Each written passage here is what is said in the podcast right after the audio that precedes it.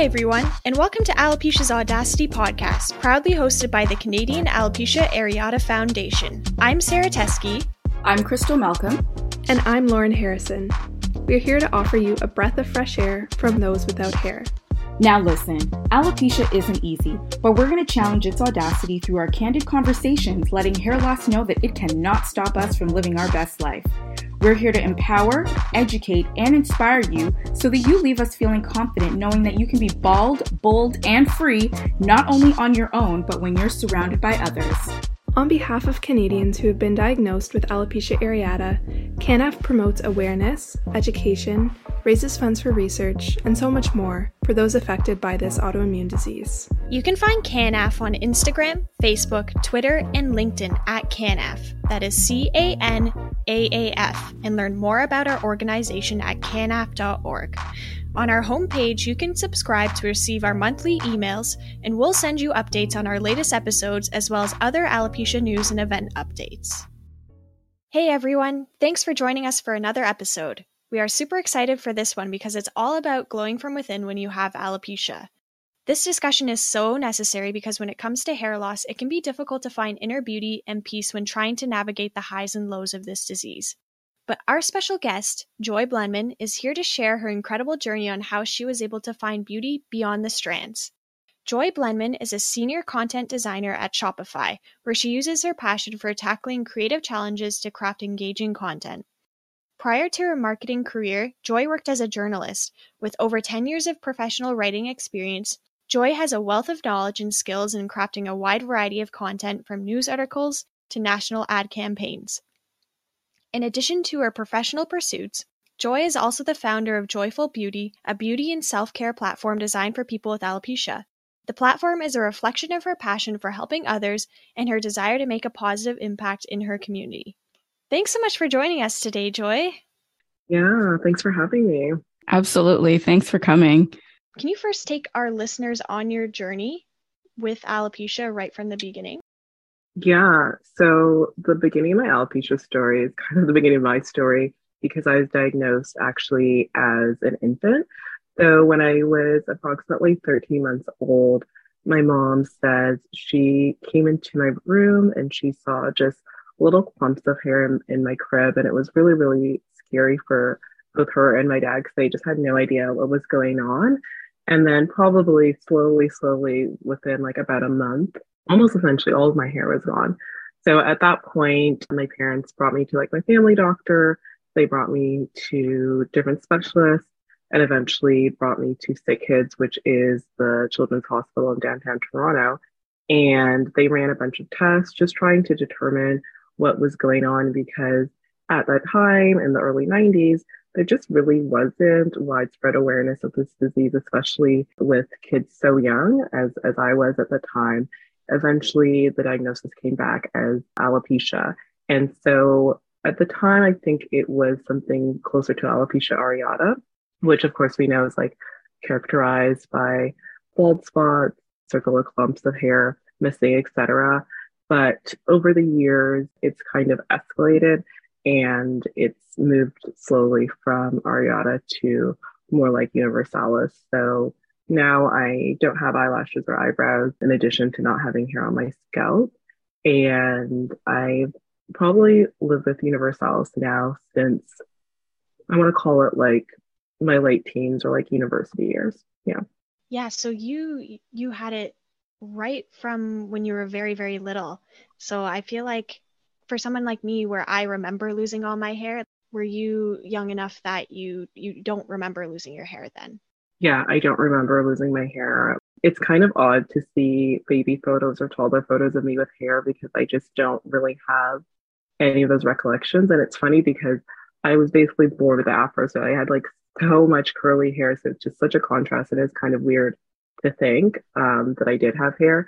But even though like I don't have memories of having it, I still am always like thinking, not thinking about it, but I'm almost always still mourning it like even though I don't remember it happening, it mm-hmm. still affects me. Like I still feel like I'm still grieving it because hair is such an integral part of I think a woman's beauty identity or just an identity in general, right?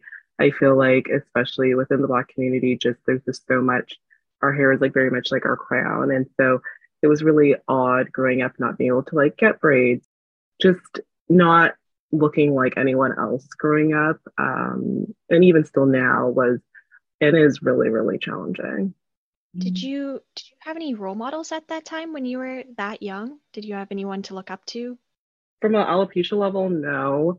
There's people that I looked up to who kind of inspired me from their bravery in general or the way they carried themselves, like my mom included. But I would say, in terms of representation in the media, representation in storybooks, or even just knowing someone else who had gone down that path, who also had experienced hair loss, I wouldn't say I had much of that community. And that was really, really difficult, actually. It wasn't until relatively recently, like the last five years, that I've actually even like met anyone who has alopecia in person or that is open about having alopecia rather because often people who have alopecia it's kind of like a hidden thing. There's like a lot of shame especially about not having hair. It's almost as if it's like your fault like oh it happened because you were too stressed or it happened because you weren't eating right or you just feel like oh you can't be out about it because you feel unworthy or you feel ugly because you don't have hair. So it's funny actually. I i kind of want to correct that because sometimes when i've disclosed to people that I have alopecia, they in turn may say, oh, actually, I have a very like mild form or I used to have it or whatever. And I may not, not have known because mm-hmm. often I think people live with it kind of like in the shadows. Right. For our discussion today, we're talking about glowing from within, right? So it's going to be incredible to hear how you found ways, I mean, without that kind of support so young, um, growing up and finding ways to really embrace yourself and radiate such beauty today. Mm-hmm. Yeah, mm-hmm. it's a journey for sure. Absolutely. And Joy, you had mentioned like just being a woman of color myself. And as you know, our hair is in essence like our crown. It's, you know, we showcase the latest trends. It's like how we connect with family and community and that sort of thing. Did you find it difficult to find ways to connect with the community, even though you lost your hair? Because, you know, in essence, it's a part of our roots so to speak. Do you know what I mean? And we, I think we play such a predominant role in the beauty industry when it comes to wig purchases, lash purchases, sponsorships, anything that's like um, relevant to external beauty when it comes to like different types of extensions and stuff. Did you find it hard? To a certain degree, I would mm-hmm. say, mm-hmm. I would say more so even just connecting with women to a certain degree on that. So, for example, yeah, I know a lot of people when they're younger or now also when they go on vacation like to go get braids, and it's such a ritual. You go see the yes. braider, and you're there for almost six to eight hours. Yes. I never really experienced that. Or when people mm-hmm. talk about like wash day or how important it is to have certain products on vacation, or even just being able to help braid their little sister's hair or their cousin's hair or all of that those are things I've learned later in life, but I, I, I didn't really, I couldn't really relate or resonate or participate in that because those weren't things that I ever like really learned to do because I never had my hair braided as a child. And I even think about when I have kids in, in the future, that's something I'm going to have to like maybe even get lessons on and go through. And it's just little things like that that you realize were just so affected by hair loss for me because these are actually such like cultural I didn't want to say pastimes, it's just so ingrained in our culture. And so it was a little bit hard and it's still a little bit odd to be an outsider of those conversations. But at the same time, I've learned that like if I ask people questions or I lean in or I'm like, oh, can you teach me this? People are always like more than welcome to educate you and bring you in on those conversations. I think to a certain degree, the onus kind of is on you to participate or to educate yourself or to lead into that. Um, and I think that kind of like translates beyond even just like educating yourself about like your cultural practices. I think even talking about like beauty rituals, it was like, okay, I didn't necessarily know how to do wigs, but like once I asked my cousin's friend, like she was so happy to like give me like a wealth of tips and tricks. So mm-hmm. I think, I think honestly, the thing that was much most transformative for me was honestly to just like give myself that agency. It's like, yes, I am being excluded, but like, how might I put myself into the conversation rather than just constantly be on the sidelines? The sidelines. Um, mm-hmm. Correct. Yeah. And I think it is hard to do that. it is hard, especially when you might not feel you're used to like speaking up or you're used to inserting yourself in the conversation. But like honestly, this applies to so many things. But like no one's gonna save you except yourself, right? So you have to really go from within and and take that initiative. And once you once you put your hand up, there's so many people out there who are willing to help you. So that's really something that's been transformative for me. Absolutely. I could totally resonate with that because I mean, I didn't start losing my hair until my late teens, early 20s. So I did have yeah. the experience with sitting with the neighborhood braider for 12 hours, yeah, getting my braids done and going to the hair salon. But then it's like that stark contrast because that's now taken away. Like it's it's no more. So now mm-hmm. you have to. I had to find ways to navigate how to put on a wig and how to do my own weaves and that sort of thing because for me there was a bit of shame like going mm-hmm. to the mm-hmm. hair salon because it's an open concept everybody's talking and chatting and laughing and then you're sitting there with or me rather sitting there with patches and it i mean for me i felt a little form of embarrassment but i found like you said like people are very helpful if you're willing to put yourself out there to have that conversation and say look this is what i have. This is what i'm experiencing. What are ways that i can move forward in this you know? So in essence we're still participating in the community. It just looks a little different. 100% it just it yeah. just looks a little different. And i think that's just also an incredible thing because then absolutely you can also help other people participate in the culture and the community in different ways because you you've had those experiences yeah. Mm-hmm, for sure for sure. Yeah. joy it seems like it really gave you the chance to work on your sense of self in a unique way. What you were saying i can imagine how it impacts your identity and the the layer of unknown that comes with what you were both speaking to those elements of what you once knew now mm. being different um, yeah. you'd have to kind of reinvent yourself and look at your situation from a new lens right 100% 100% um, and i think that I, I hesitate to use the word gift but i would say one pro or actually maybe let's let's say gift because i think like living with alopecia has really forced me to learn how to be more creative with things like obviously creative with my outward experience but also be more creative with learning how to manage my emotions with learning mm. how to manage resiliency with learning how to really sit with things that are uncomfortable because it's very uncomfortable to sit with those feelings of feeling maybe a little isolated from your community because you don't have hair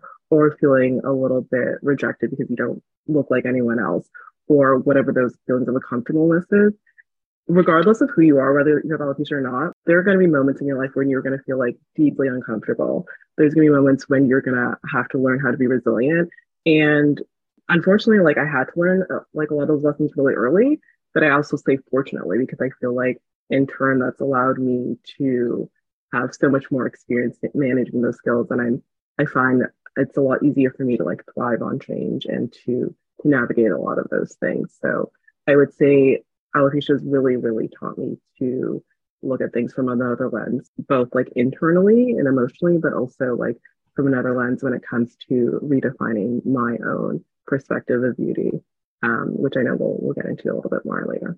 While we're talking about beauty, the beauty industry is another part of this that can be overwhelming in some ways create like a toxic standard of beauty for us. You know, many of us strive to obtain this quote unquote look. And with mm-hmm. alopecia, it's like we don't fit into this standard of beauty. So, knowing this so intimately, uh, Joy, can you share how you began and continue to show yourself love from within? Yeah, that's a really great question. And I would say there's no one size fits all approach from this. This is something that's actually been kind of evolved over the years for myself. But I would say one thing that really, really helped was building a deep sense of identity and confidence that actually wasn't tied to my physical appearance. It not to say that that isn't still tied to my physical appearance isn't still tied to my confidence, but I would say the roots of it, like the tenets of it, like now ladder back to who I am as a person, to really understanding my identity. So something that really helped actually, and I think was kind of like a pivotal turning point, was when I was in university because when I went to journalism school, I was with a lot of people who shared the same interests as me, who were really passionate about becoming the best writers possible, who were passionate about becoming incredible researchers, who are passionate about their craft. And that in turn, like, led me to get more passionate about something that I was already naturally gifted at. And as I started to do great work with my peers, that affirmed my identity as being a great writer, that affirmed me as just being being an excellent communicator, being an excellent teammate just through the projects that we did and the the workshops we ran and running a newspaper. Like I no longer felt like I had to be like, oh, I'm the bald girl. It's like, no, it's like Joy, the like incredible writer, the incredible features writer, the incredible this. That really, really, really helped. And of course, like for other people, it may not be writing, it may be sports, it may be cooking, it may be whatever. But one, that's really important because then you get to find community with people who are going to like build you up and just encourage you. So that's something that I got from university. But also, two, it got me to build my confidence through a skill that wasn't really related to my physical appearance. And so that I was constantly getting like affirmed in that. And that helped me grow my confidence overall, you know? And so those two things like community, developing a skill, and then also just if you wanted to continue to develop that skill outside of work or outside of school, just having a hobby so that you're not just sitting at home feeling sorry for yourself is huge. I have mm-hmm. to say that. Like the more that you just sit and stew with your emotions, it's important to sit with them. But if you continue to like ruminate and ruminate, you're just gonna feel more sorry for yourself. And that's really it's not gonna it's not gonna change anything. You really start to see the change from within when when you make make moves and like really take action. And so in a way, like I I didn't really intentionally try to make that move. It just kind of happened like naturally because I was in that environment where I had community, where I was focusing on something that was productive and gave me joy. That in turn, like, just really gave me a firmer sense of identity and allowed me to develop confidence and kind of kick started that. So, again, like, that may not be the exact formula for other people, but I would say the similar parallels would be finding community, finding a skill or something that you can really pour into, and just taking action to find those small things that like bring you joy. I totally agree. I think that's so important. You know, sometimes when we have alopecia, we feel like that is our identity. Mm-hmm. So finding something else that can reaffirm that you're more than that hair loss. You have other things that bring you meaning and joy in your life, and that you can find community in other places, like you said, that build you up, that make you feel like you. That's such a great piece of advice, Joy. Thank you for sharing yeah. that. Yeah, I'm glad that resonated. And yeah, it's it's so true. It's just find people and things that make you feel like you again. And of course, it may be a sense of community outside of the alopecia community. Maybe it's a sports league. Maybe again, it's a writing group. Maybe it's a running group. But then also finding people who affirm you within the alopecia community because they also have walked in similar shoes to you and can give you that encouragement. Just meeting other people who had alopecia, which only honestly happened in the last couple years, has been so, so incredible for me. And I feel like also helped me glow from within because it it was just so affirming to just see other people who were open about their hair loss or who were able to just go in public bald, or even if they aren't able to, who were able to speak to me about these things that I often kept like secret or hidden because I didn't know how to process my emotions before. Like that in turn was was right. so so helpful. Yeah. That's awesome. Yeah, for me, I definitely had a similar experience when I was younger. Like for me, it was sports. That was mm-hmm. my thing that I really poured my energy into. And, you know, I built a community around this the the sports that I played. And it was so essential for me in glowing from within as well because mm. I really allowed my personality to shine outwards whenever, you know, yeah. I would go to a dance competition. That's how I expressed myself. Yeah, that's awesome. And I think a lot of people have said similar things, whether it's dance, whether it's sports teams, just it's it's really, really important to find that joy from within. And like alopecia will always be a part of my identity, but I think I don't need it to be my entire identity. You know what I mean? It's like I'm living life mm-hmm. with alopecia. Yes. you know, rather than the alopecia running my life, you know? It doesn't own you, it doesn't own your life. Correct. That's beautiful, Joy. What I'm hearing in that is that beauty starts from within, and that's always a helpful reminder. You mentioned that you express creativity both internally and externally, so I'd love if you shared with us and with our listeners any tips that you have on channeling your creativity in this way. I guess from an external perspective, maybe it's how you accentuate your appearance and dress up your head. Maybe it's wigs or headscarves. Yeah, for sure. I'll start like without wigs. I know this is like unique, and I know, of course, it takes a while to get into a point in your alopecia journey where you are cool to go without a wig. That's just where I'm at right now. It feels most natural. And so I would say probably actually the majority of the time I don't wear a wig anymore. I still do and I still love being able to switch up my look, but I'll start off talking a bit about like how I accentuate it without my beauty without wearing a wig. So I always say your eyes very much are the window to your soul. And so, really, really, really playing up your eyes is really, really pivotal, especially if you have lost your lashes or your brows to alopecia. For me, it was really, really healing and really, really inspiring and fun to be able to put on lashes that made me look like my old self or just made me feel like me again. And so it took me a while, but um, I eventually found a couple different lash styles and lash brands that felt really natural and were easier to apply.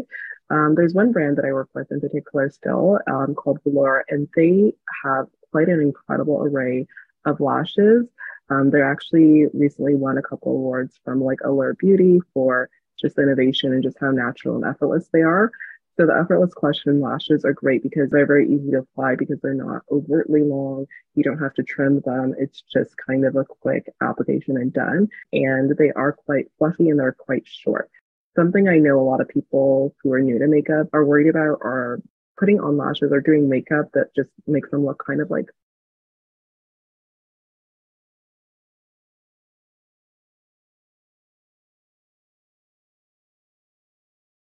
So finding a product like that was really transformative. And my friend said this recently. She's like, I feel like I don't wear makeup, so whenever and I do, also I just knowing that the products were well made, so I didn't have to do it that are really, really natural. Like falling off when I was like on a Zoom call for work or falling off when I was like at like a birthday dinner or anything. And so that was really transformative. Actually, last summer I was I went swimming for my birthday and we had rented a boat and I totally forgot that I was wearing them and I jumped in the water and I came out and they were still on. And it was just like, wow, just being able to feel like me and feel confident that like it's just gonna stay on was really, really transformative. So if you are new to lashes, I encourage you to check out Velour, And they also have magnetic lashes, which are another great innovation. Sometimes people are not great at using like the regular glue. It does take a little bit of time to learn how to get the timing right. And so if people are scared of like, I don't know, gluing their eyeshadow or they're scared of taking too long, like magnetic is also a great alternative because it's just a, it's super simple. Essentially the liner is magnetic. And so the lash adhesive doubles as both like a liner and you just line your eyes. There's no waiting mm-hmm. period. You just automatically just put it on and it should stick. And so that's really, really a great tool for beginners um, a great tool for younger people as well. I haven't tried the magnetic ones. I was wondering if those do they stick as well as the ones you use with glue? I would say the ones that you use with glue, in my opinion, are a little bit more long wearing. But okay. I would say for like definitely from like a waterproof perspective and long wearing perspective, I would prefer the ones with adhesive, especially if you can get a good glue like the one from Velour or a good lash that will stick and is good quality. But I would say if you wear lashes for a short period, six hours or so, I would say six to eight hours, I would say then the magnetic ones are a good alternative. And I would say the trick is to really make sure you add quite a bit at the ends because if anything, even with the normal strip lashes, if anything, a lash is going to come off, it's going to be because it's there's a bit of wiggle room at the end. It usually peels from the end, usually actually the far left or right corner. So I always like double up on putting extra adhesive there, both with the magnetic lash and with the regular adhesive. Oh, another great thing actually with normal adhesive lashes, a great tip I learned is to actually just cut the lash in half because whenever an object is smaller, just like it's less likely to just come off like altogether because that mm-hmm. way there's two different ends that are like really clumped down.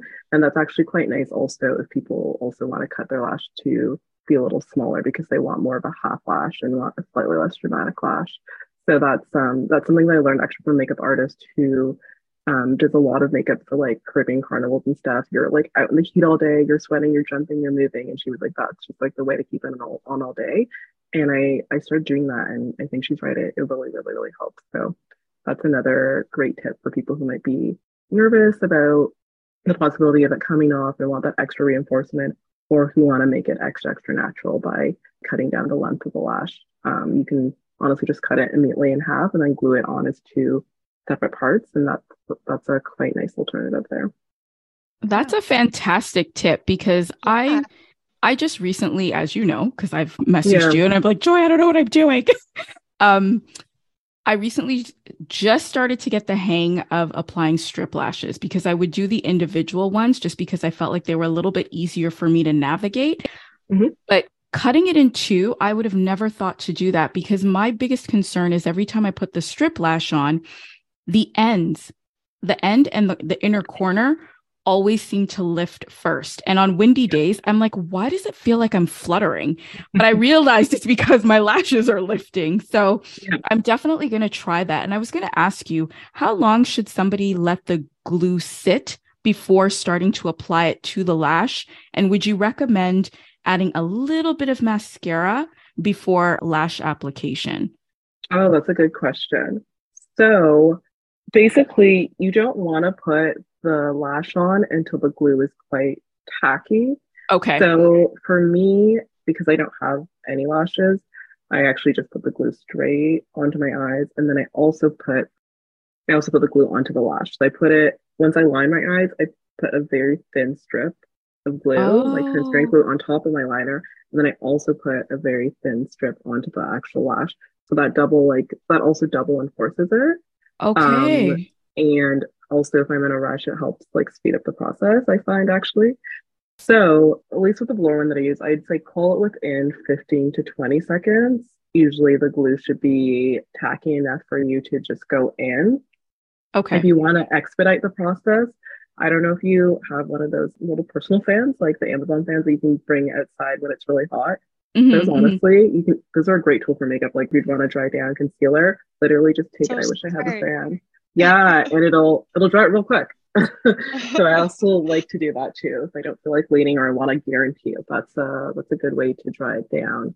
And then your second question about the mascara yes definitely if you still have lashes i would say put on the mascara before like a little bit just like one quote because okay. that'll make it a little bit more visible where your natural lash line is.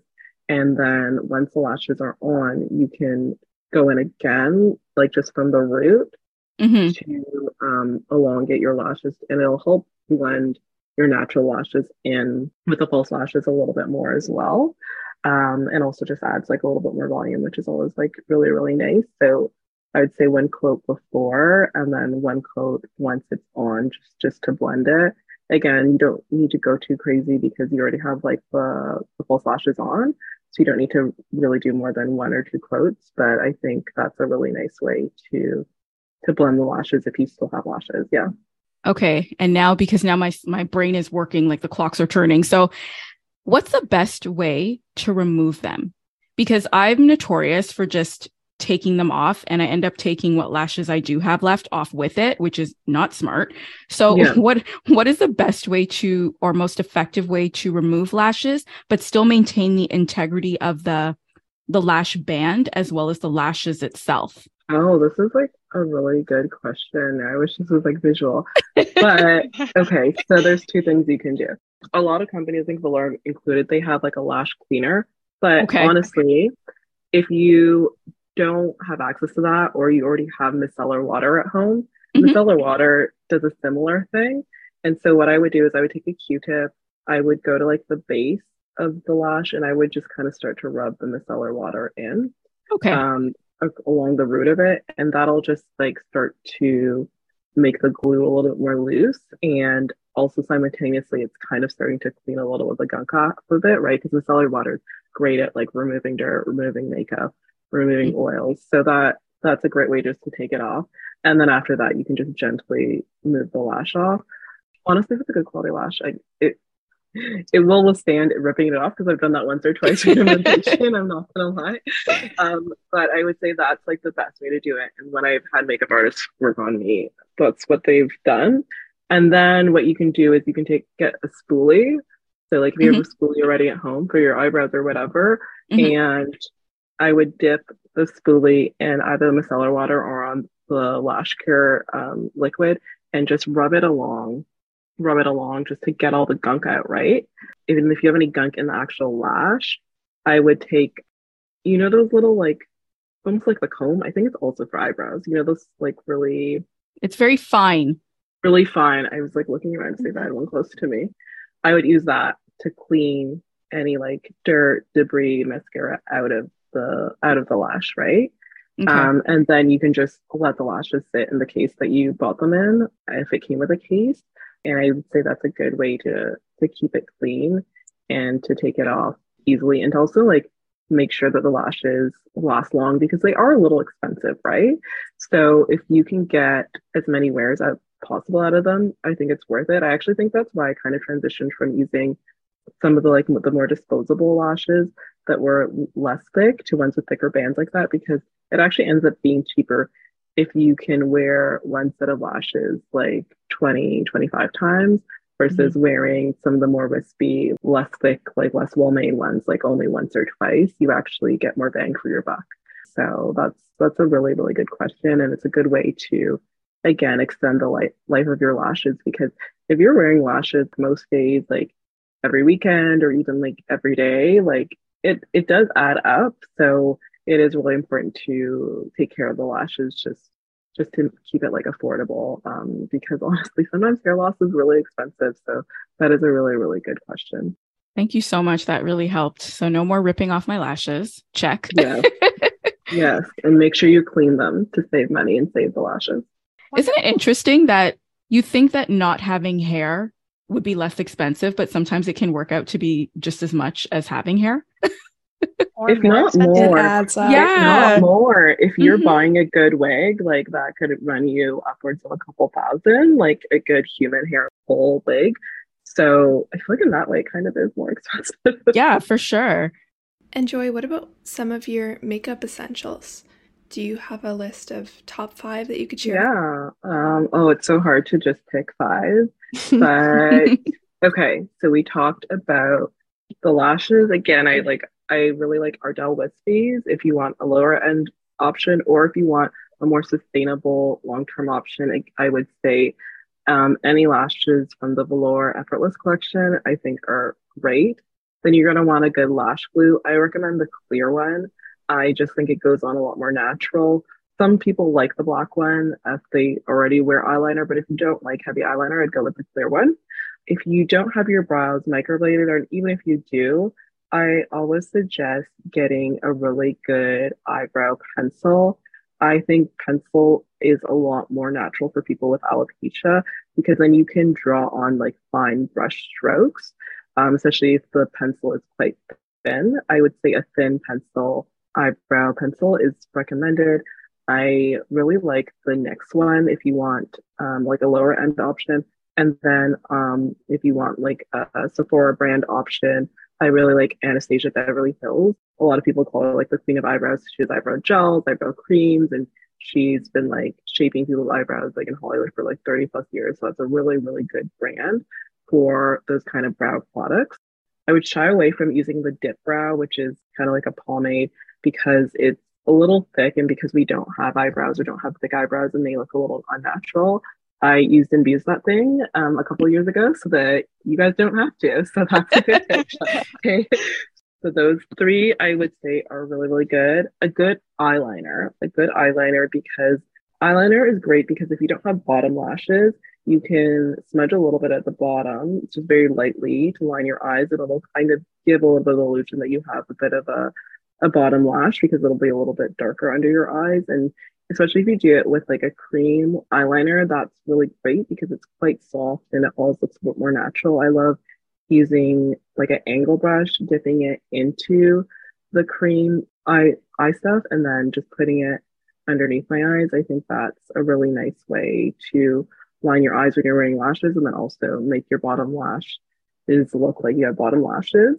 And then I would just say anything that like really helps your skin glow makeup is only as good as not only as good, but makeup always looks better when you are taking care of your skin. And so I would say having a really good cleanser to take your makeup off at the end of the day, but also a cleanser that has something like a hyaluronic acid that's going to give your skin moisture, I think is another must have um, product, I think, for, for someone with alopecia. Also, I also like to use a good cleanser on my head, on my scalp actually, because I don't mm-hmm. have hair. Like I don't really, I don't know about you guys, but like I, I use shampoo sometimes. I also feel like I don't really need it because it's not like I don't have hair. So I'd rather just really be cleansing my scalp so that like moisturize, but also just so it's not like super oily. Do you have a favorite exfoliator? Because I I exfoliate my scalp um I forget the name of it. It starts with a V. You can pick it up at like Shoppers Drug Mart, but it's a very lightweight exfoliator, and the um the grains are very fine, so it's very gentle on the scalp. Do you recommend people exfoliating the scalp as well? Um, and then following up, like you said, with like a good moisturizer and that sort of thing. Like, yeah, I would definitely say I think it's good. Not anything, but most of the things that you do your face, I do to my head because it's really just one extended canvas at this point, right? Right. So just continuing to make sure you're exfoliating exfoliating that skin so that it, it is smooth, continuing to moisturize it. I think all those things. I even do serums sometimes, do even like the serums and stuff. It's kind of like really fun self care. So definitely, I think exfoliating is a great way to to help take care of your scalp. If you're going to more of any of the chemical exfoliants, like talk to like your skincare provider or your healthcare provider before um, exploring that. Okay, perfect. And then I kind of wanted to shift focus just a smidge because we know self care is also very important when it comes to glowing from within. So I just wanted to ask you, how do you ensure that you're the star of the show? So do you like take yourself out on solo dates? Do you go to the spa, maybe chill at a park, curl up with a good book? Like, what are maybe simple things that you can suggest to our listeners to sh- ensure that they're making themselves a priority in spite of alopecia? Yeah, that's that's a really really good question.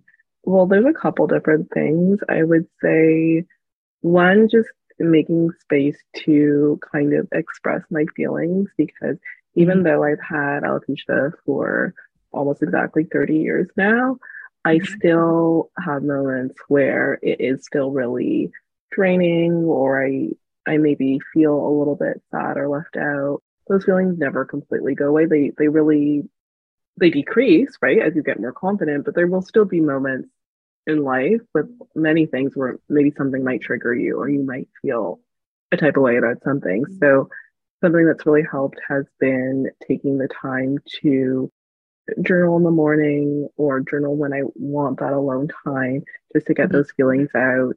And okay. then also another part of self care for me is that like I regularly am in therapy and I feel like having someone to speak to about it, just that objectively who really has the language and the tools to talk about it has been really helpful. That's a big part that's really helped me.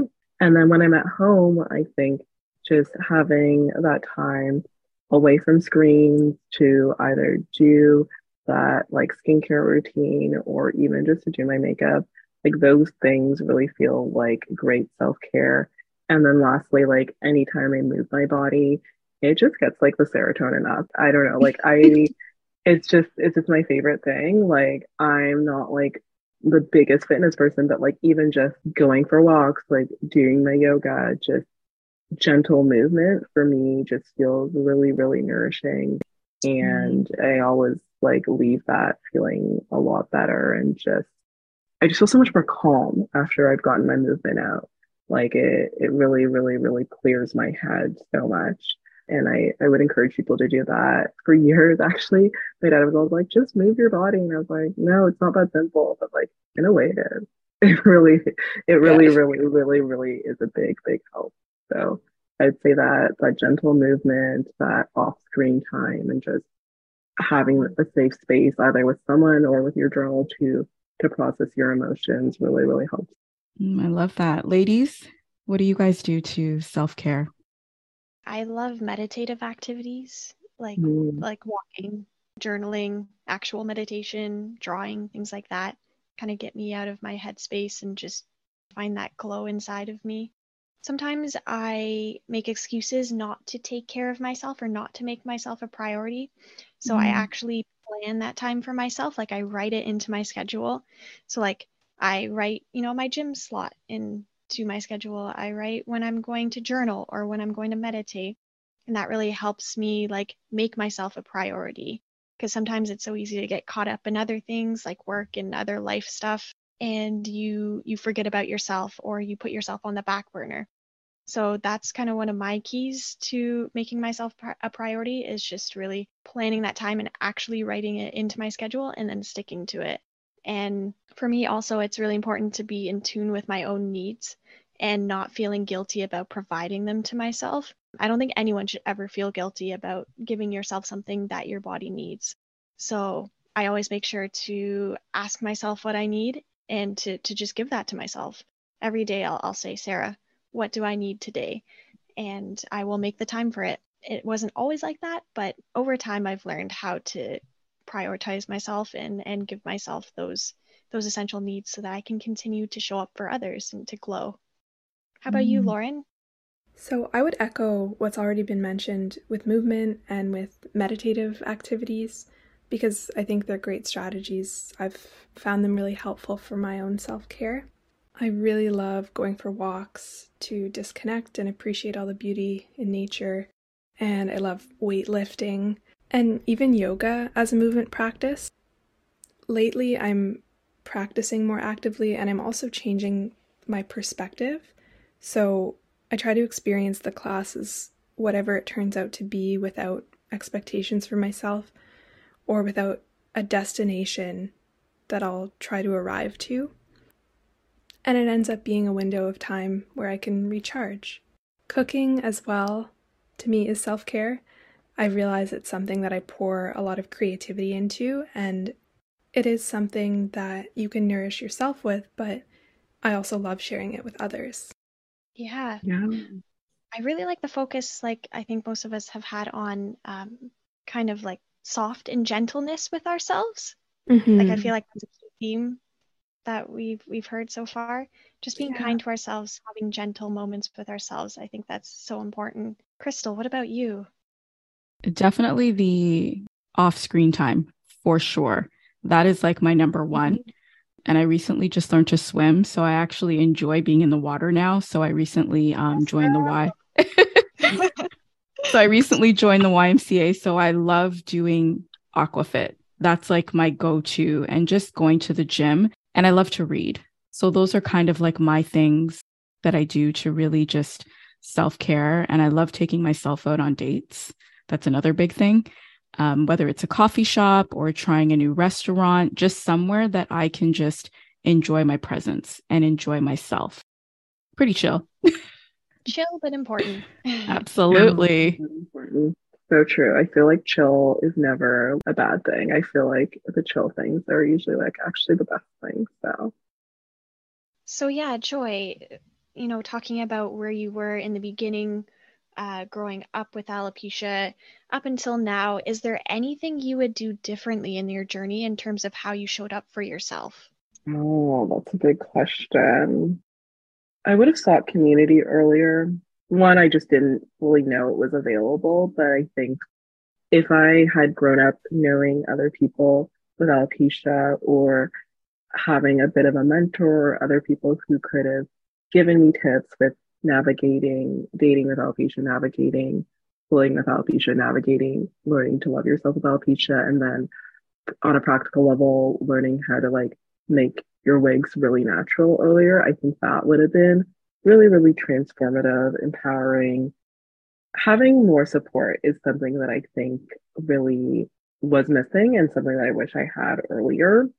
Um, but I'm thankful I have it now. And I think that's why I'm so passionate about sharing the beauty tips and sharing those self care, self love tips because I didn't really have that compass at all growing up. And so I know how much of a wound that was for myself um, and even is for other people who are new to hair loss. And so that's why I'm so passionate about it. And it feels so purposeful because it's just really practical, but also just really, really has a deep effect. That's definitely something that I wish I I had or would lean into if I had the opportunity earlier. And then beyond that, just learning how to affirm myself also. So of course, again, like the external thing, having that support, like that's not something I could have necessarily controlled because I didn't have that community around me. But I would say just leaning into those things that gave me joy outside of my physical appearance and affirmed my confidence outside of my uh, personal appearance, I would say just learning to lean into those things earlier. And so I think that you mentioned for yourself, Sarah, that was like dance and soccer. And then I would say for me, maybe that was yoga and writing. So I'd say finding community around those things um, and in turn getting support from those deeper friendships around those things and developing a deeper confidence around those things is something that I kind of wish I tapped into earlier and it's unfortunate because we do hear that quite a lot like uh, with CANAAF you know how people wish they'd found us sooner Definitely. so that's something that we're really working on one of the reasons why we're doing this podcast you know to re- try and reach more people who are needing support in that way 100%. but yeah i think community really does make all the difference sometimes when you can't find confidence in yourself others mm-hmm. can find that for you right and help lift you up yeah like like i said i think um i only like came to know about CANAAF like when I was in my 20s. So I think it's just so incredible that there's a, a generation behind us who can grow up with CANAAF like through their childhood, through their teen years, and even for people who are new now to to have access to these resources. I think the work that you all are doing is just so so impactful because community really really is is so transformative so important to have that that tribe so yeah i just absolutely love all the work that you guys are doing here Yay. Joy, this has been such a fun and insightful discussion. And I'm so happy that you hopped on our podcast to share your experience with our listeners. Can you yeah. tell us what's next for you and where our listeners can find you to keep up with you on your latest and greatest? Yeah, definitely. So, as I mentioned on Instagram, I'm at Joyful X Beauty. And then my website is joyfulbeauty.ca. In the future, and sometime later this year, I'm really excited to dive deeper into talk TikTok, but also to transition my website over to Shopify because that'll allow me to really reach new audiences and also um, be able to sell and share some of those awesome beauty products that I've mentioned. So really excited to do that transition. That's that's um, something I'm looking forward to launching later this year, and then just continuing to take more opportunities to spread awareness and advocate for alopecia community. I feel really thankful that within the last year I've had opportunity to kind of do it on a, a wider scale on other platforms. Like last mm-hmm. year we did Red, Red Table Talk, and this year recently, most recently we did Cityline. So continuing to partner with media organizations to continue to just speak about this out loud because as we said at the top of the hour, like often alopecia and talks about it are quite hidden, but there's still beauty in alopecia and it's not something that needs to be hidden or or that we need to feel shame about and the more that we talk about things out loud the more we eradicate that stigma and that shame so just continuing to to pour into those opportunities as they come is something that i'm looking forward to doing later this year we love that. You're a wonderful spokesperson for all of us with alopecia. You have so much goodness and light and just knowledge to bring. So we're so excited. We're so excited to see what you have next. Awesome. Thanks for having me. Thank you, Joy. It's been incredible to have you. And to all of our listeners, thank you so much for tuning in. We're so excited to share more episodes like this, more thought provoking conversations. So do stay tuned. We'll close with the words of Coco Chanel Beauty begins the moment you decide to be yourself.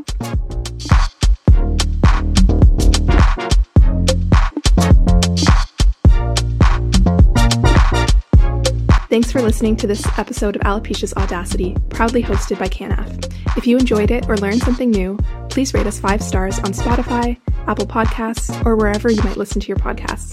Keep up with us by following our Instagram and Facebook and subscribing to our YouTube channel at Alopecia's Audacity.